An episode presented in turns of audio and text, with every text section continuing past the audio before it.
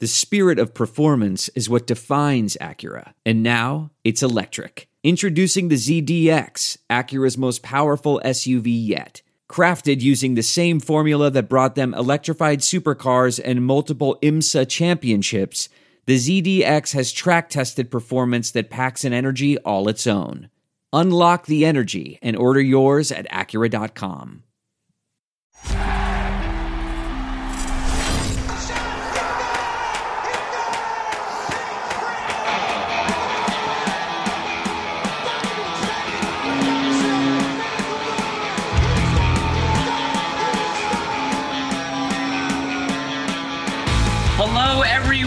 You are listening to the latest Flyers Talk podcast presented by Great Railing.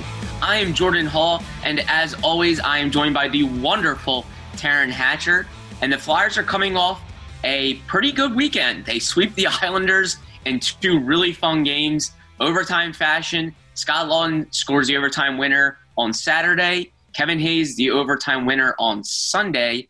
And Taryn, the Flyers got the best of the team that eliminated them last season, ended their season last year in the 2020 Stanley Cup playoffs, really had their number all year, from preseason to regular season to postseason. And the Flyers get two wins without Sean Couturier in both those games, and surprisingly, without Travis Konecny in one of those games. The Flyers' leading scorer and goal scorer from last season was benched for Saturday's game. Taryn, let's start with that. What was your initial reaction to the Travis Konecny benching? There's no distance too far for the perfect trip. Hi, checking in for. Or the perfect table. Hey, where are you? Coming! And when you get access to Resy Priority Notify with your Amex Platinum card. Hey, this looks amazing! I'm so glad you made it. And travel benefits at fine hotels and resorts booked through Amex Travel. It's worth the trip. That's the powerful backing of American Express. Terms apply. Learn more at americanexpress.com slash with Amex. Um, I think we were all initially surprised, right? Like we were all just like, this is the team's leading goal scorer. Um, you know, it's the Islanders of all teams. TK plays well in games that are chippy. This is a team that's physical. Um, and that, you know, he obviously will have some motivation against, which is when you expect the most out of TK. That being said, when you looked back at um, some of the effort in the game before that against the Devils on certain plays, if you really looked back at what happened, um, there was a lot of non-effort plays, not just from TK, as Alain Vigneault pointed out, from the top six forwards. And Al Morganti pointed out something interesting off air yesterday. And Scott actually pointed out something interesting uh, in Saturday's game against the Islanders. But I want to point out when it came to Al, he said, you know, you look at this Islanders team, they're big and they're physical. And we've got dogs barking outside. Hey, they're having and um, you know, this is this is work from home life, folks. Um, and uh, and you're not gonna sit like even if you're irate with the way Kevin Hayes efforted, you're not going to sit Kevin Hayes against the Islanders and lose that big body down the middle. Like you just can't. And thank God they didn't because look what he did last night. Um, and Scott said, you know, people think this is like a win lose. If if the Flyers win, if TK comes back and plays well in the second game, people think Alain Vigneault's a genius and you know he pressed all the right buttons. But they think if if the Flyers lose and TK comes back and he doesn't play well, that it's a lose. And he was like, it's really not. Like if you're a player, you're not playing well, you're not playing up to expectation. Like you need that slap on the wrist every once in a while. Scott said, I, am the guy who got slapped on the wrist as a 22, 23 year old kid. It's happened to me.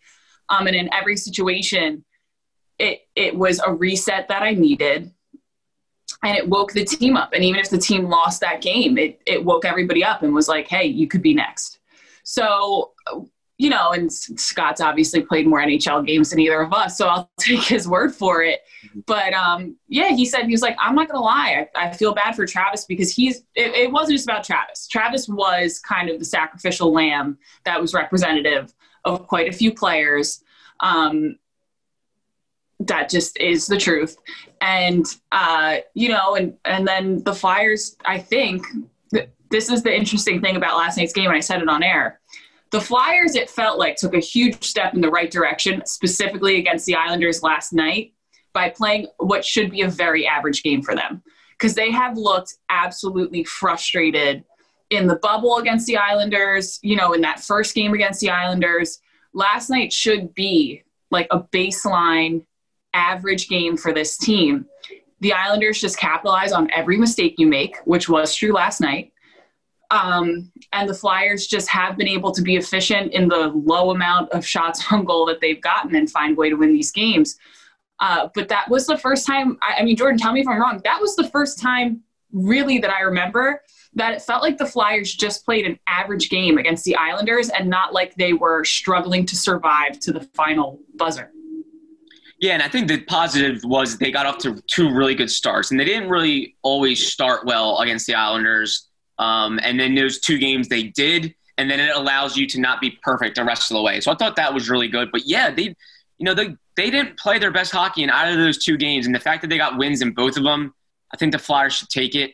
Um, the, the Islanders play a frustrating brand of hockey, as you know, Taryn, and they never go away. They never ever go away. They're seldom blown out, and uh, we're seeing why. The Flyers have seen why, um, and the styles kind of just ran the heads together. The Flyers play a brand of hockey where they want to go north south, frustrate you, live in the offensive zone, and the Islanders kind of play a style that's defensive and also um, they want to make you uh, have mistakes and then pounce on them uh, by just dumping the puck in, putting pressure on your D, forechecking the hell out of you, and then see what you see what you do with it. So um, it's just two styles that uh, have led to tough games for the Flyers.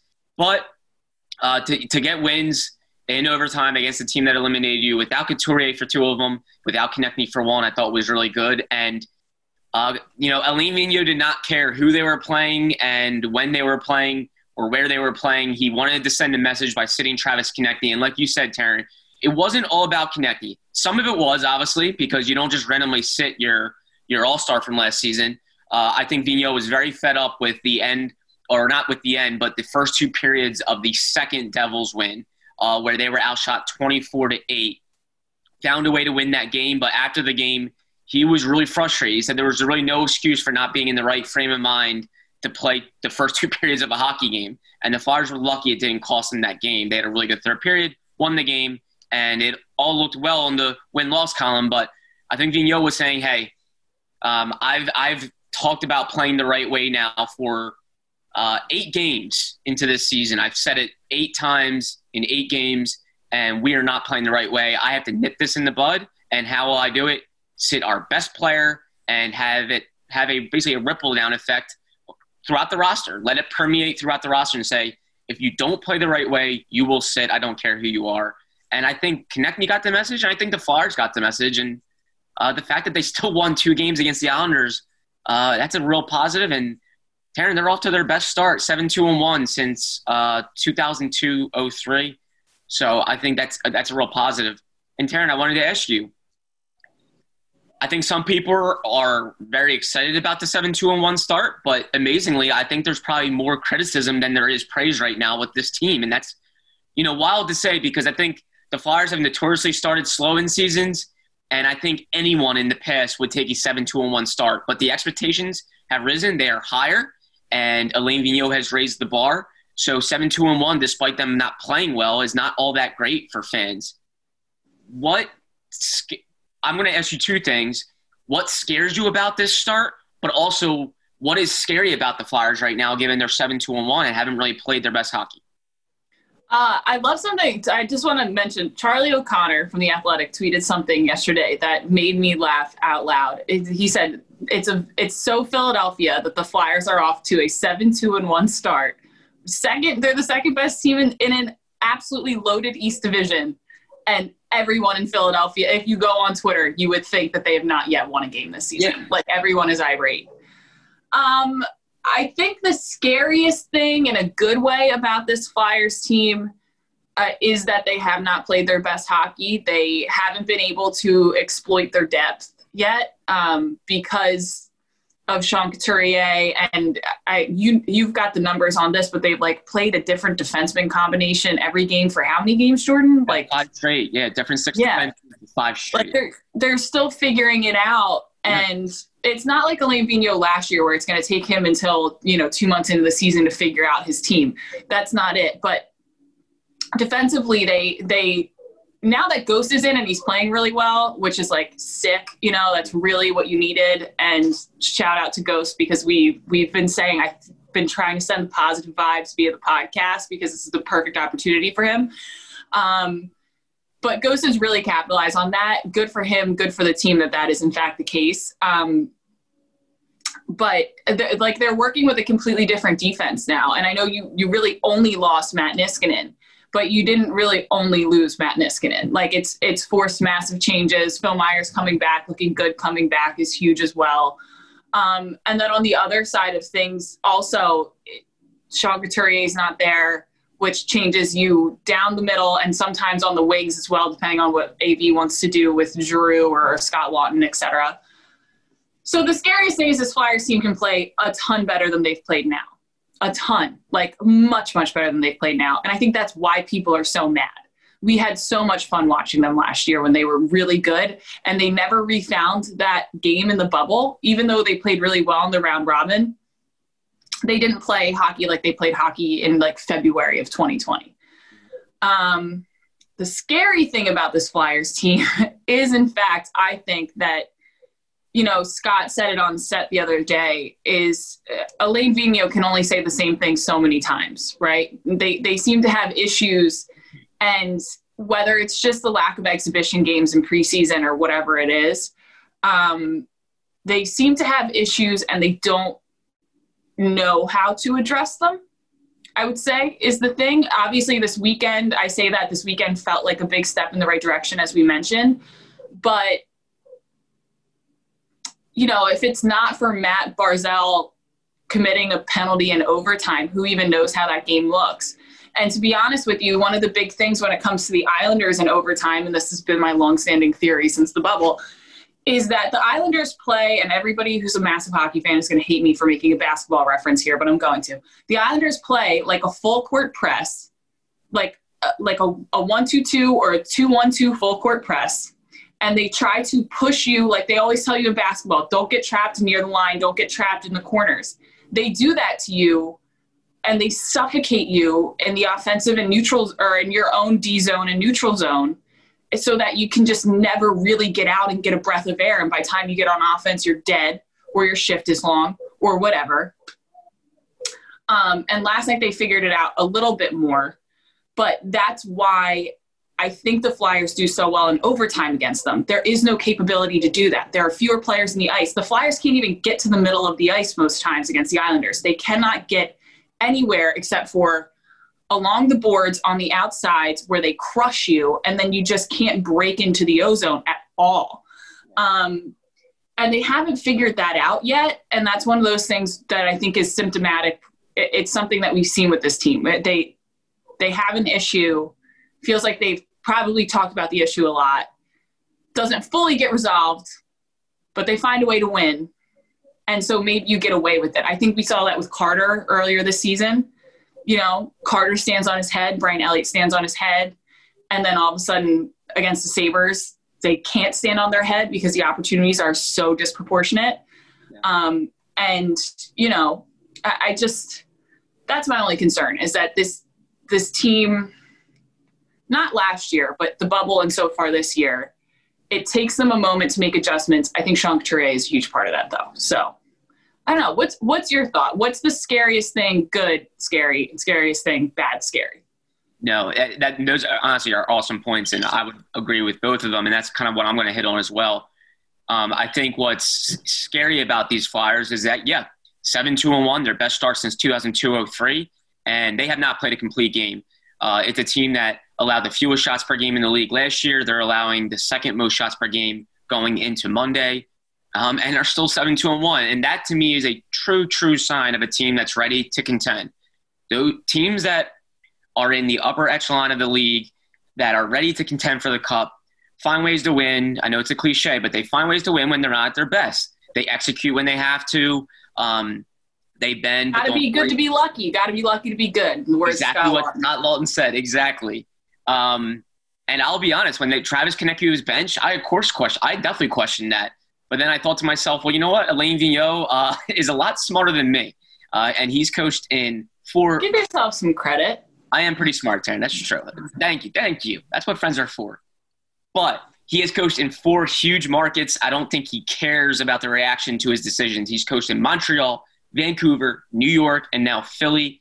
Um, he knows what he's doing, and he sent a message, and, and that needed to be sent. And kudos to him and the Flyers. It looked good after the weekend. But yeah, I think it's scary that the Flyers really have not played even close to what they did, Taryn, like you said, down the regular season stretch. Really, not even super close. Um, and that's that's I think a, a good thing is that they found a way to be one of the better teams in the league in the win loss column, despite playing probably average hockey in their mind. Uh, what below average? I think it's below average. Yeah, below average. Was yeah. average. They've played the they played the Bruins so below average, in my opinion. They played the Sabres so below average. I think the Devils were a sneaky team. I think they played below average against the Penguins. I think yeah. they're just lucky. Sorry, I'm like going off on a tangent no, here. But I, I really do. I felt like yesterday, and I might just be like doom and gloom, but everybody rode the high of that third period from the first, from the Devils game, the last Devils game. And that was the only that was the only time they've ever looked above average this season to me. Was that one period. But that game overall, below average. Yep. The first game against the Islanders. Good, good first period effort was there, second, third periods, but couldn't figure it out. So mm-hmm. I'm sorry, like a C minus, B plus for effort. You know what I mean? Yeah. And then yesterday was the first game where it was like, here's here's a B. Here's a B game for the Flyers. And it might have been, and I might be being harsh, might have been their first B. Taryn is the tough grader. A tough grader. Did, did you ever think yeah, I was a TA in college, folks. Guess what? No one did well in my classes. well, Flyers, there you have it. There's your report card through 10 games. I like it, Taryn. And hey, that's going to, you know, they're going to see that report card and they're going to know, hey, we don't care about those seven wins. We I hope they don't see that report card because yeah. I don't want anyone to be mad at me. but I think Alain is a harder grader than me. Like, do you do you not yeah. think? I mean, I, he's got to be. I think he and is. so and he's so fit for fit. Like, sorry, I keep cutting you off, Jordan. It's really hard over no, Zoom. I like can't just chat. It cuts off somebody's mic every time. uh, um, but the other thing that's interesting with Alain Vigneault too, and I think with Doc Rivers coming here, it changes a little bit. He might be the best suited coach for Philly that this city has right now. He does not care. He does not care. Yell at him on Twitter. He does not care. He really doesn't. And he's like, I got the pedigree. I'm not even here for what you have to say. I'm going to do what I want and it's going to work enough. And that's beginning, middle, and end of the story. And it's like kind of fits the city. it's really just this is what I'm going to do. I didn't really, your opinion's unsolicited here. Like, no, and I, I think I learned a lot about him, Vigneault. Well, I've learned a lot about him, you know, getting to know him ever since he was hired, obviously. Um, well, he said it in the bubble. Like he, he said, he's like, I'm not on social media. I don't read articles. He goes, I don't remember the last time I read an article. He wasn't even talking, I think, about sports. He was talking about in general. Like he doesn't read that stuff. And he's probably learned that, probably coaching in the markets in which he has that like don't get caught up in that stuff. And we've talked about it. He's a hockey nerd. He really does just like live and breathe his his yeah. job and family, of course. Yeah, I mean, I I know I think I've said this before on this podcast, but one of the most interesting things about AV to me um, is when we're on the road with the team. When I would be on the road with the team, like Chuck Fletcher would would come and you know if we were on the you know the big West Coast swing and Chuck was on the swing with us, right? Um, we'd be like have like a day to kill in Arizona and the broadcast crew and Lappy and Mike yo and even Chuck Fletcher and um, Kim Dillabaugh, the goalie coach, even Michel Therrien. Like they would come, we would be out by like the campfires at the hotel in Arizona and like having a glass of wine and just talking because that's all you have on the road is each other. Like you really do become like family. And AV is close to his coaches, but AV really like comes out and has like a martini next to Michel Therrien. They talk about hockey while they're there. And then he goes back to the room or wherever he's going and he game preps. But I talked to Coates about it because obviously he's been on the road for a few more years than I was on the road. And he said, yeah, like he's really, he's a pros pro. And he's, he said, he, he said that he hasn't really seen a coach that's quite like that in a long time here in Philly And he was like, you know, I'd like to hang out with him and get to know him a little bit better. But hey, like props to him. That's what he does. Yeah. And uh, like you said, like he's just, he is one track minded. Like he really is. I think he's, when he's locked in, he's locked in.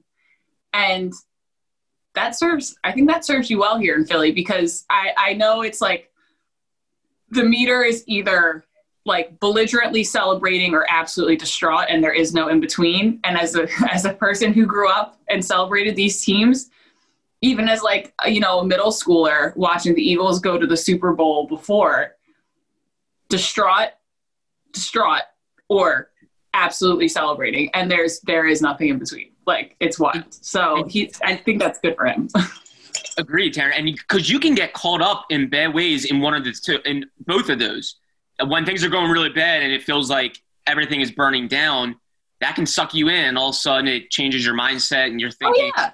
As a television like, personality, I can tell you it's very easy. People yeah. are are like, I think sometimes it's like, as the team goes, is how the fan base's opinion of us sometimes goes as well. JJ and Josie warned me of that. Um, and so let's say that you're you know, you're on air and your stat person accidentally gets you a wrong stat or something, which happens. Like that that does happen. Um, and the team is losing, you will have 80 people come out of the wings and tweet at you on Twitter and they're like, You're an idiot, you this was the wrong and da da da. And if the team's winning, no one cares. Like everyone's like, Oh, this is great. They're the best. You know, it just that's Philly. But that's why when you see, I think someone like a Kevin Hayes like embrace being in Philly so much, you love it because you're like, cool, he's down for this. Yeah. AV, he's he's so not down for it that it's good for him. Like, yeah, and it works here, which is how this tangent started for me. Sorry, no, I I get all I get off like topic. I think it's you're good. and it's, it was funny. Like that, it reminded me that Alain Vigneault is not seeing any of this. Was when uh, a couple examples. Uh, one, when Nate Prosser entered the, entered the lineup, God, Taryn, that feels like forever ago. But when Nate Prosser entered the lineup, um, we are, we're, me and you, we're, we're so in tune with what's happening on social media because we have to be. It's our jobs. Like we're on social media naturally. And there was so much criticism about Nate Prosser entering the lineup. And then with Travis Konecny, when it came out, when it appeared that he was being benched, there was obviously a ton of upheaval and all that stuff. And I remember thinking, like, man, like fans are losing their minds. And then it hit me. I'm like, Alain Vigneault has not a clue, nor does he give a damn. I'm sure he knows. I mean, I'm sure he knew somewhere, like inside. Yeah, maybe he's just like, I don't care. Right. He's not. what I gotta do. If, if you want to celebrate them winning later, I got to do this now. Right so he, you know, maybe he has some people telling him like, you know, this was the who knows? Maybe someone gave him a clipping of an article or something, but he really had no clue that the fan base was losing its mind, its collective mind over some of these moves. And again, that's a good thing for the coach. Um, but yeah, for, so, so and then going back to maybe what scares me for these Flyers is that yeah, there there are serious ingredients missing from what they had last year cooking down the stretch. And I'm worried that they're a few bad goaltending games away from losing games uh, in crooked margins. Like they're having their goalies make 30 to 35 saves a night, Taryn. Like that's just kudos to Carter Hart for bouncing back, and kudos to Brian Elliott, who's been a stud in three starts. He's won all three of his starts, one being a 40 save shutout. Um, but I just don't know if you consist- can, consistently play the way you're playing and re- having your goalies make 30 to 35 saves a night, I'm worried that it's eventually going to bite them. But if I had to buy or sell right now, I would more buy that the Flyers are going to get it right. They're going to play more of a brand. Um, and again, we forget that Vigneault's teams um, have had a history sometimes of figuring things out later. I think his system is so effort based as well that sometimes it takes a team, honestly, a month to really get its legs and really find that system, find what works, throughout the forwards, throughout the day, and of course uh, uh, on the back end in the goaltending. So sometimes it can take a little while with those type of effort-based systems to really find your legs, find your conditioning. Uh, so I would buy, but uh, I think there's reasons to think the Flyers are scary good, and I think there's a reasons to be a little scared right now too. This is where I have a question though, is that the system the system argument is interesting because there are obviously systems that should be better dealing with and adjusting to the lack of a preseason and there's other systems that you know are going to struggle like i think because a Lindino system is so effort based but the Flyers are also a team that's chock full of very highly skilled players. Last year, that that combination of the two things worked really well for them, right? Like guys were sharp. There are guys who can create. You know, they're on top of it, and then on top of it, it requires a lot of effort, right? This year, the sharpness is clearly not there, but a lot of that I think has to do with the lack of preseason. And so you think once the sharpness comes, once they get their legs under them as well, which is something that even if they trained a ton in the offseason, some of these guys are going to have to play into. Like we talked to Travis Konecny he said, like, I tried to train as similarly as I could to the way I trained before 2019, 2020 but it's just like rink availabilities and how many people can be in there and all of those things really limit what you can do the interesting thing, though, and I know the Islander series is done and gone, they won't see him again until March. The interesting thing to me, though, is that Barry Trotz's system should really work. Like, they should be a team who adjusted well to this. It's a role playing system. Um, it's it's conservative but capitalizing. It's like you said, it's effective. Travis Konecny called it boring hockey.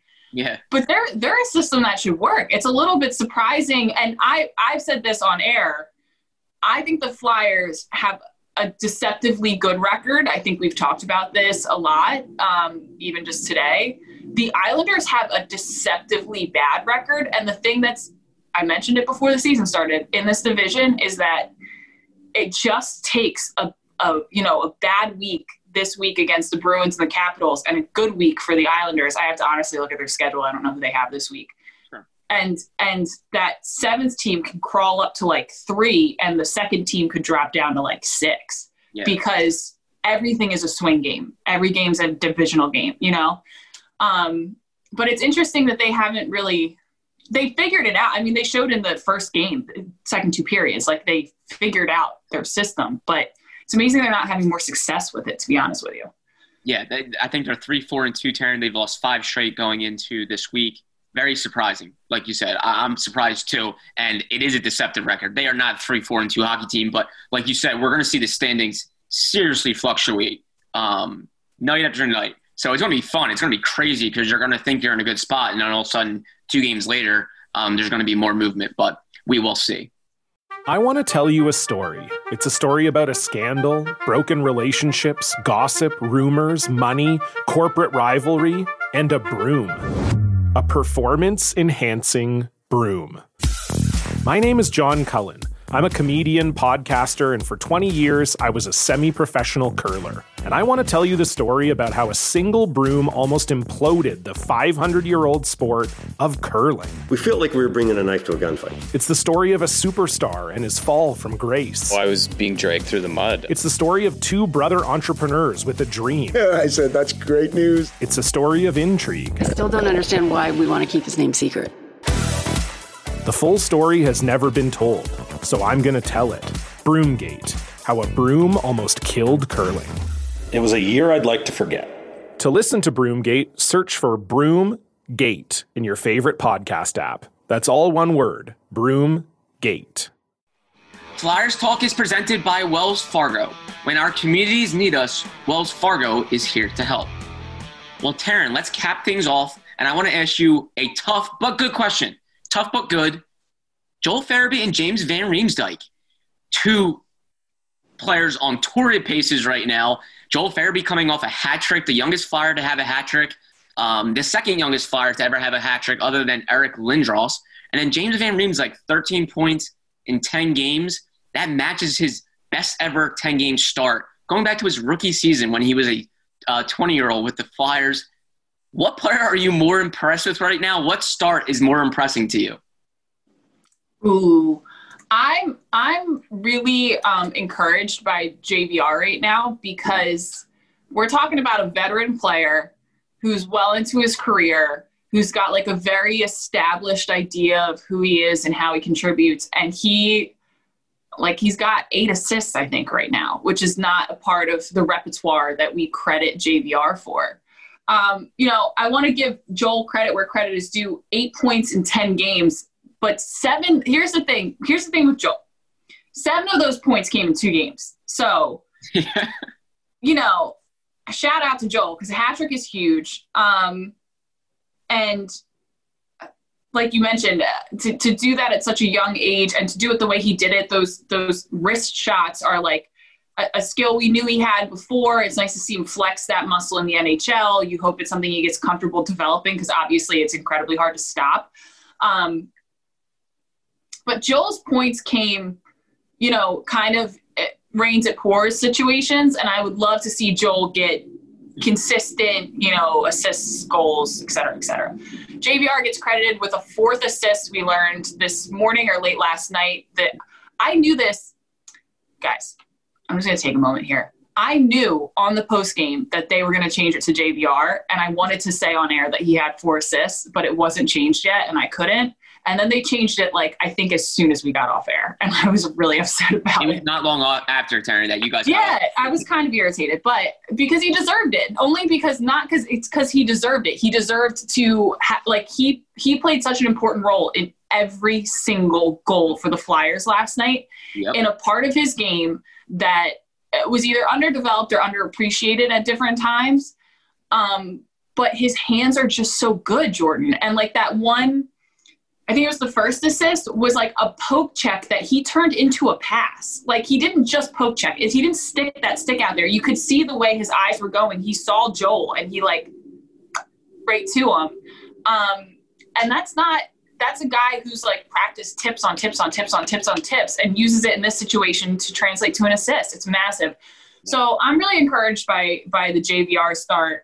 I mean, he's got uh, like I don't know who saw him starting the season this way this year. Five goals, eight assists through 10 games. I don't know that anybody, it, like if you told somebody that was going to be JVR's line through the first 10 games of the season, I don't think most people would believe you. Um, but he's a really smart player and he's got great hands. And it's really encouraging to see because we, we talk about him being streaky so often because we're generally only talking about his goals. And I think with most players, when you're talking about goal scorers, they most people are streaky. It's just they get more assists in between. So when you look at their point spread, it looks like they're a little bit more evenly distributed. That's just my my hot take on situation. Um, but now we're seeing he, he's not just going to score four goals in three games and then go quiet and then you know he's he's contributing night in night out in a way that that really helps his team. And if he doesn't create all four of those plays last night, Jordan, I don't know if the Flyers get four goals. Exactly. Uh, and it's as impressive as Joel Farabee has been. Four point night in the opener, hat trick um, in the first ten games of the season. Crazy impressive for a 20 year old kid. Well, we everyone was super high on Joel Farabee ever since he was drafted in 2018. We knew about his pedigree, we knew about his shot, um, his propensity to climb quickly up the ranks, uh, and he has arrived. Absolutely has arrived. So I think there was big expectations that he was going to take a major stride in year two. Uh, and kudos to him for doing it. But I think JVR has been more impressive just given we haven't seen this type of 10 game start from him since he was literally a 20 year old rookie with the Flyers. Like, this is crazy. Um, and I think it was a big, this is a big season for JVR. We know about the expansion draft coming up down the line. Not even going to go into that. Um, he's playing well now for the Flyers. Let's worry about that. Um, and we know how much of an X factor he is for this team. When he's producing, they go to another level. Uh, sometimes you see guys, some of the best players, they produce in wins and losses, uh, and it doesn't always sway the outcome. JVR is a guy when he's not producing, the Flyers seem to struggle, and when he produces, uh, man, are they really tough to beat? To me, JVR is one of the biggest storylines of the season so far. Um, he entered uh, Monday today. He entered, I think, is tied for fifth in points in the league. Uh, he's up there with some big, big names. We're talking about McDavid, Draisaitl, MacKinnon. Uh, you want to pull it up now? Yeah, I got hockey reference open right now. Uh, Taryn, I believe he's tied with Nicklas Backstrom for fifth in the league in scoring. Yep. Yep. Uh, Lee, oh my God. Connor McDavid and Leon Draisaitl have 22 and 21 points respectively. it's just, just that's insane. Like insane. Um, but then yeah, it's it's Nate MacKinnon and Mitch Marner right right ahead of them at 14, and then Backstrom and Van Riemsdyk they're at five with 13. As I mean, it's just it's insane. And not to mention, I mean, Connor McDavid and Leon Draisaitl will benefit from playing with each other and getting points off of each other as two of like the best players in the league. Um, but JVR is creating for everyone. Like JVR is is at times feasting so everyone can else can eat really, and that's that's massive. And uh, the way that he has opened up the ice for players and makes quick decisions and is good with his hands, it's allowed. You know, you're not talking about a Connor McDavid hat trick that he's skating up the ice at you know the speed of sound. You're talking about a, a play that took high hockey IQ and great hands to create a, a hat trick for a Joel Farabee, who's very good in and of himself, but and he and he's playing 200 feet and he's playmaking, like you said too. Um, I think this is some of the best playmaking hockey I've seen from him in his career, and some of the best 200 feet hockey I've seen. He's forechecking, yeah. he's leading the way in terms of that, and um, so that's huge. I, I, he he gets this crazy. Um, he's perceived, and it's a misperception that he's uh, like this one trick pony kind of guy, and he only plays in the offensive zone. It's not true. It really is not. Um, he's just a smart player that knows how to conserve his energy, and maybe he doesn't go balls to the wall all the time, but um, he he he plays hard and he's just really smart and understands spacing and all that fun stuff. So yeah, uh, it's it's it's, it's, interesting. This is a thing where and Al Al I think pointed it out last night too, but we've talked about it before. This is another part where you have to give credit to how smart Alain Vigneault is because he took the opportunity I don't remember how many games ago it even was now because you know the days and weeks just might as well all be an illusion anyway. Yeah. Um, as my camera is falling over once again. Um, but uh, but you know, AV like however many games ago, I might have was it in the Bruin series or the Sabre series? Said he said like unprovoked. I want to point out mm-hmm. the tone was set in terms of effort and hustle by James Van Riemsdyk who did not have a single point in that game.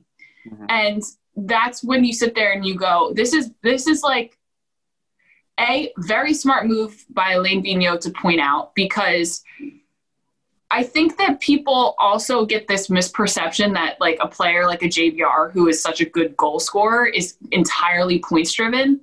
And he's obviously made a very conscious effort to be team driven here. I mean, truthfully.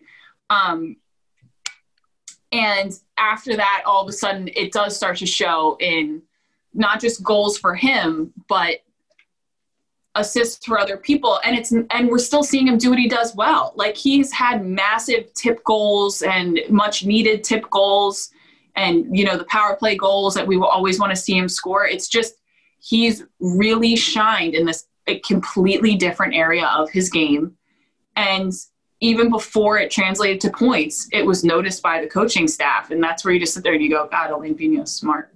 Yeah. so. And the crazy thing is that to, to, show you how important James Van Riemsdyk has been and Joel Farabee and these guys that sometimes, well, JVR is not a secondary scorer, but Farabee very much is a secondary mm-hmm. scorer. The Flyers are scoring three and a half goals per game so far through 10 games. And they've, they haven't gotten a goal from Sean Couturier yet because he's only played like think what one and a half games, two, and uh, and they only have one from Claude Giroux. Claude Giroux's obviously been a beast in terms of playmaking and assists, but one goal from Claude Giroux, none from Sean Couturier, and they are putting up three and a half goals per game so far. So that's another thing I think that should be scary for the Flyers. Waiting until they get some reinforcements and uh, they start spreading it around even more. Uh, it could be a scary team to watch in terms of uh, putting up points, putting up goals uh, for sure. We're driven by the search for better. But when it comes to hiring, the best way to search for a candidate isn't to search at all. Don't search, match with Indeed. Leveraging over 140 million qualifications and preferences every day, Indeed's matching engine is constantly learning from your preferences. So the more you use Indeed, the better it gets. And listeners of this show will get a $75 sponsored job credit to get your jobs more visibility at Indeed.com/match. Just go to Indeed.com slash match right now and support our show by saying you heard about Indeed on this podcast. Indeed.com slash match. Terms and conditions apply. Need to hire? You need Indeed. Jordan, the Flyers are unlikely 7 2 and 1 so far on this season. It's interesting. Uh, our friends at PointsBet Sportsbook took a look at their odds to win it all. They've now got the eighth best odds in the NHL. They're plus 1600. So a $100 bet on the Flyers to win the Stanley Cup wins you $1,600. They actually have the same odds as the Capitals, a team that's red hot. The Flyers will see this week. They're at the top of the East Division. I mean, what do you think? The Flyers tied with the Caps right now, a team that looks like they're nearly unstoppable in the East Division. I like it, Taryn. If I'm a Flyers fan and I have the money, I'm going to probably place a bet on that uh, if, if I'm a Flyers fan. Uh, I just think they um, are a team you want to buy into right now, uh, given they haven't played a complete game yet.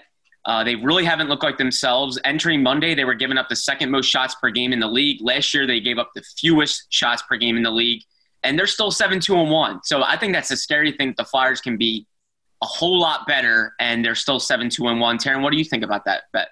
Yeah, it's interesting. Al Morganti said last night this is a team that's 7 2 and 1, and they're unhappy with themselves because they don't really care as much about the points, I'm sure they do care about the actual points themselves as they are getting them. If they weren't getting them, I think they'd care a whole lot more. But they care about the way that they're playing, and they're not happy with the way that they're playing. For the Flyers to still be there at plus 1600, according to our friends at PointsBet Sportsbook.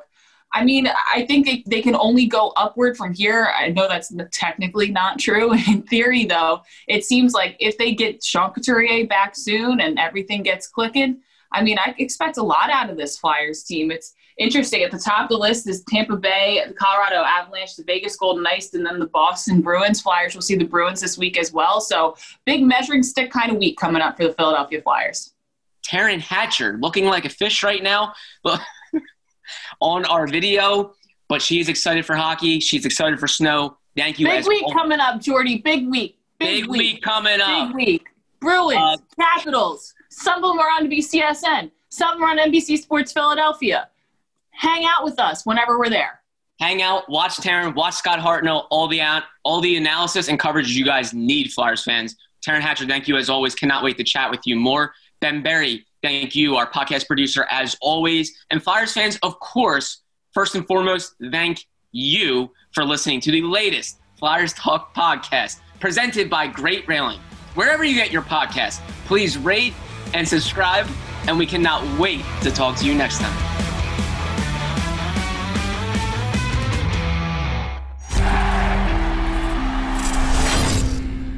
One, two, three, four. Those are numbers, but you already knew that. If you want to know what number you're going to pay each month for your car, use Kelley Blue Book My Wallet on Auto Trader. They're really good at numbers. Auto Trader.